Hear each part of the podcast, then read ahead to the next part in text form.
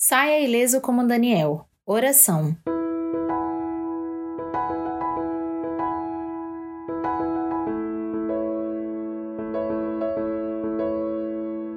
Daniel orava. A Bíblia nos mostra que, mesmo em meio a lutas e dificuldades, provações e desafios, Daniel se recolhia em seu quarto três vezes por dia e orava ao Senhor. Ele se humilhava, adorava, pedia e agradecia vamos entender melhor a importância da oração na vida de Daniel. A oração ativa uma ligação, é como se fosse uma conversa. Daniel se conectava com Deus através da oração, se aproximava dele.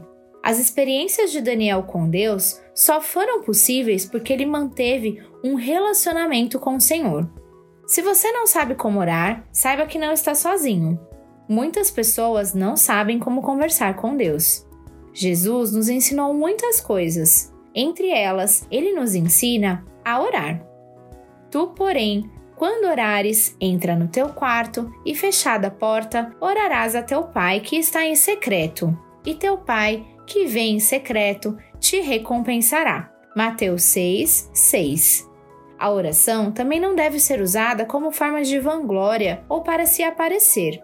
Deus vê o nosso interior ele conhece a intenção do nosso coração.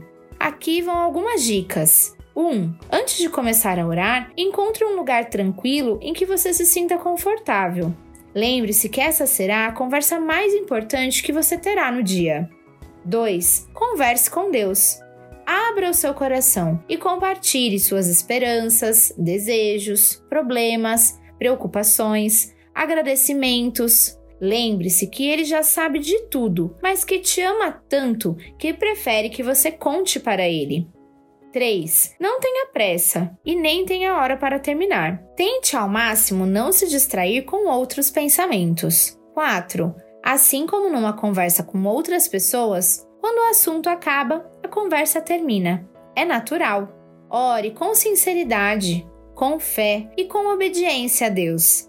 Em Tiago 5, 13 a 16, encontramos uma palavra importante sobre a oração. Entre vocês, há alguém que está sofrendo? Que ele ore.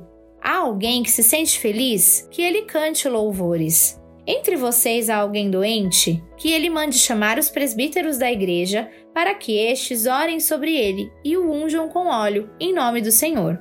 A oração feita com fé curará o doente, o Senhor o levantará e se houver cometido pecados, eles serão perdoados. Portanto, confessem os seus pecados uns aos outros e orem uns pelos outros para serem curados. A oração de um justo é poderosa e eficaz. É necessário analisar esse texto com cautela. Deus não precisa da nossa oração. Buscar a Deus através da oração, orar uns pelos outros, é um movimento que traz benefícios para nós. Quando estamos conectados com Deus e com nossos irmãos, somos mais fortes, mais amorosos, mais resilientes, mais pacientes, mais sábios e mais justos. Assim, entendemos com mais facilidade quando as coisas não acontecem como pedimos em oração. Nem sempre o que pedimos faz parte dos planos de Deus para nós, mas essa conexão nos faz aceitar com mais facilidade quando Deus responde não. Daniel entendia a importância da oração na vida do cristão e vivenciou coisas incríveis pelo poder de Deus. Torne a oração um hábito constante em sua vida e saia ileso como Daniel.